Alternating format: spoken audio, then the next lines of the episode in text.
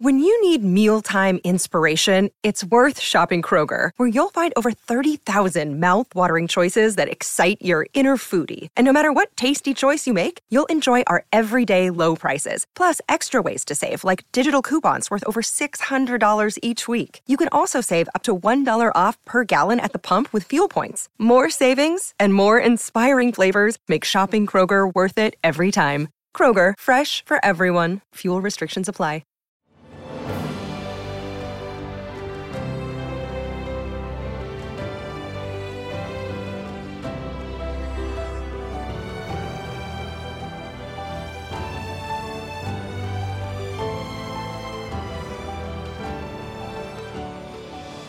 Welcome to the newest episode of Beyond the Fame with Jason Fraley. I'm your host, Jason Fraley, picking the brains of the top filmmakers, musicians, and artists of our time. Happy 25th birthday today to Pakistani activist and Nobel Peace Prize laureate Malala Yousafzai. I spoke to filmmaker Davis Guggenheim about his 2015 documentary He Named Me Malala, chronicling her journey from surviving a Taliban attack to becoming a global ambassador for girls' education. Now, as this thing is gestating in your mind, um, a couple major events happen. Not only was she shot, and then later becomes the you know the youngest ever Nobel Prize winner, but where in there did you start tracking her story and start formulating it as a doc idea? Well, the producers, uh, Walter Parkes and Laurie MacDonald, uh, Hollywood producers who ran DreamWorks for many years, called me up and said, uh, "We're going to make a movie out of this, but she's so extraordinary. We should make a documentary." And uh, and I'd only known a little bit. I'd read that she'd um, been shot on her school bus. What I didn't realize was what an extraordinary story she has. Yeah. You know, she's named her fa- her father named her after this character, um, Malala of Maiwand, who rallied the Afghan troops to defeat the British at the Battle of Maiwand. She's named after a girl who speaks out and is killed for speaking out. I mean, how could you? how could you how could you write something like that? Did you try to play up that almost fatalistic idea, like born to fulfill that destiny? There's a question in the movie and why it's called He Named Me Malala. Is is um, was this was she the product of her father's um, um, sense of mission? Because he he himself uh, was a strong believer in girls' education, or or, or she um, is is she uh, herself? And um, what's really inspiring by the movie is is you get to meet her. You're in Birmingham, England, with her family. She's arm wrestling with her brothers. They're laughing. They're teasing each other, and you're also seeing her on her on her uh, out there in the world, trying to fight for girls' education. You know, there are 66 million girls who are out of school, and to her, it's her, her sense of mission. Um, but it's a it's a really exciting because the movie's opening worldwide. It's opening in Washington on October 9th. And I think girls everywhere are saying, this is a story for me. Yeah. Um, I want to bring my father, I'm going to bring my mother to go see this movie. How did you get access to her and her family? How did tell, tell me about sort of reaching out to them and making that actually happen? Well, I didn't know what it would be like. You know, I, I took a cab to their home in Birmingham, England, rang the doorbell, and Malala just walked outside and, and let me in, and um, they immediately opened their doors to me. And I, I'm. Did they know you were coming, or it was it a surprise visit? We had an, we had an appointment. Okay. But um, you know, I'm half Jewish, half Jewish, half Episcopalian. I never really got to know in a real way a, a Muslim family, so I didn't right. know what would it be like to walk in, into their home. What I realized and what you see when you see this movie is a, a family just like mine. Yeah. Um, you know, uh, charming, wonderful, funny, reverent, and and I started to think about it made me think about what kind of father I am. I have three kids. I have two daughters, and even though they're from this other part of the world, seven thousand miles away, I started to ask, you know, do I really believe that my daughters are equal? Am I doing everything I can to, to, to make my daughters feel like they can do what this incredible girl has done, which is to speak out and, and to fight for what she believes? Yeah, how does that? I mean, you're talking about dealing with you know a Muslim family, and I assume probably a, a, more progressive Muslim family that she probably grew up in compared to a lot of others. But how does that also? How is that also reflected across the pond here? Yeah. Like you're saying, I mean, you, you said how it's reflected in your own family, but just generally, uh, you know, we, we like to, a lot of Americans like to view themselves as, you know, so advanced, but how is that still mirrored on this one issue of, of women's rights? Well, when you look at Malala and her father, in many ways, they, they are more enlightened than than I am. Um, her, her father built this incredible school in Pakistan. Uh, girls were being educated. Uh, girls' lives were being inspired. They were becoming doctors and lawyers and um, changing society. The Taliban came in and fought that. They were blowing up. They blew up 400 schools God. in the area where Malala lived.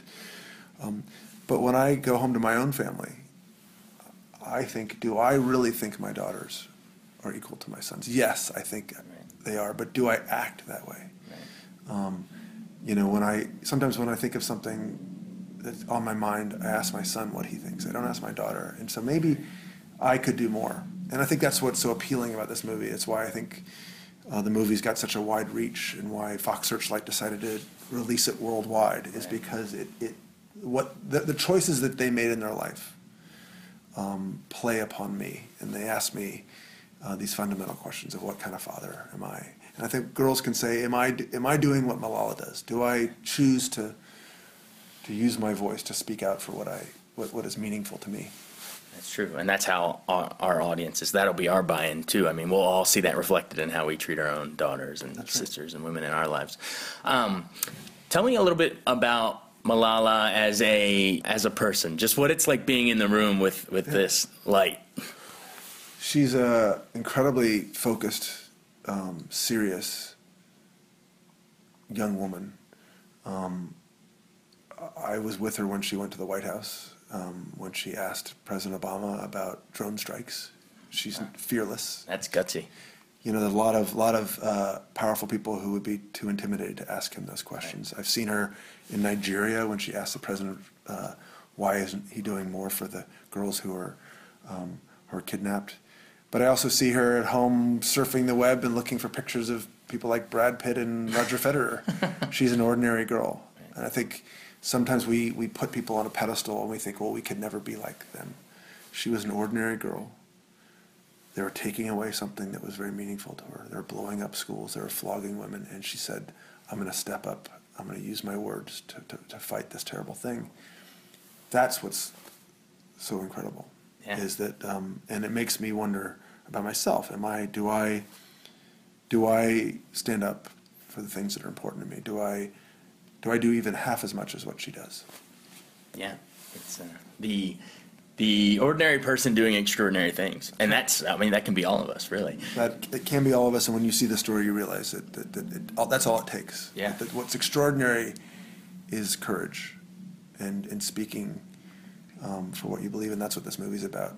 Yeah. Well, that's you've kind of made a career of doing that, you know, as humble as you would like to be, and it's admirable, sir. But uh, you've made it. You're doing, you know, you've made a career speaking up for what you believe too. Was this? Is this a? Um, here's Malala speaking of of girls' childhood education. Is this a natural progression from you know waiting for Superman and sort of those ideas that percolated in your own There's conscious? a there's the through line about education because I made Waiting for Superman, and my first film was about public school teachers uh, called The First Year. But mostly, this is a, just a father daughter story. Okay. My dream was when I started this movie. The very first day, I was like, "What if teenage girls said to their parents, I want to go see this movie. This movie speaks to me. What if this movie spoke to girls all around the world? Because there are 66 million girls who are out of school. And what's, what's, what's exciting is that there's so many world's problems that seem impossible, impossible to solve. But educating girls is the one thing we know works. It's a silver bullet. When you educate a girl, um, it transforms her life. It transforms our lives because we have productive societies. We have more humane societies. And we see it in this story, and we see it around the world. when you come to the point where you, you say I have to make a doc on this pressing issue, you do an amazing job with it, sometimes an Oscar-winning job with it. You put it out there in the world, and it's received. Yeah. Obviously, you're moving on to other projects, but what is your mental follow-up to those issues? Let's say like Inconvenient Truth. What are your current thoughts on climate change compared to that, or education with Yeah. you know Superman? Like, what is the mental follow-up to that? Well, there's no better feeling than to feel invested in something and feeling part of something. And the movement uh, to to fix climate change is very important to me.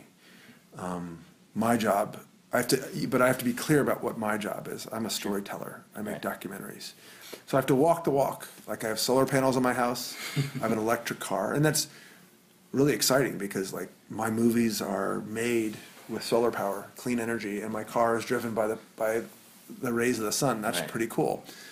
But in terms of being an activist, um, I have to know that my job is to continue telling stories for good.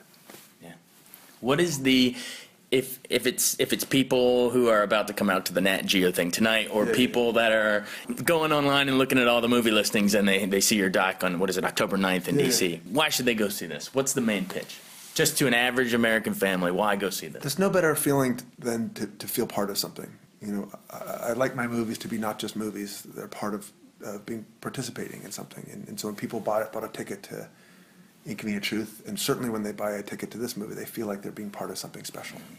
It's the movie's funny, it's inspiring, but you also feel like you're you're you're, part of this extraordinary girl's life. Gotcha. Fox Searchlight, um, which releases great movies, hasn't done a documentary in years, but they saw this as a, a, a story that has universal appeal. It's a family story. It's a father-daughter story. They're releasing it worldwide because they think it's a special movie, and I think audiences, I think, will will really learn something from it. You know, teenage girls, their mothers and their fathers will come away feeling inspired, but they'll also come away being part of something, very, very, part of something very special. Absolutely. And I know all of your mental energy is in um, promoting this current project. What do you got coming up? Any any teasers? Um, no, I'm gonna, I'm gonna, um, I'm gonna take a sm- short sabbatical. My son is a senior in high school, and uh, I'm gonna take a break and, and try to be a, a better father. Nice. Where do you guys? Where Where do you guys? Where are you based? I live in California. I live in uh, Venice, California. Oh, nice. So, trying to be, you know, learn from Malala's father, who's a wonderful father, like uh, to be a better father. Yeah. Take some time to do a little bit of a mental documenting of, of the senior year here. Yeah, that's right. All right. That's Cool. right. Well, thanks so much for taking the time. My pleasure. That was easy. well, now you're good. That's the goal, right? yeah, yeah. Not just easy, but good. Thanks so much for joining us on Beyond the Fame with Jason Fraley. Remember to hit the subscribe button and give us a five star rating if you like what you hear. We'll see you next time.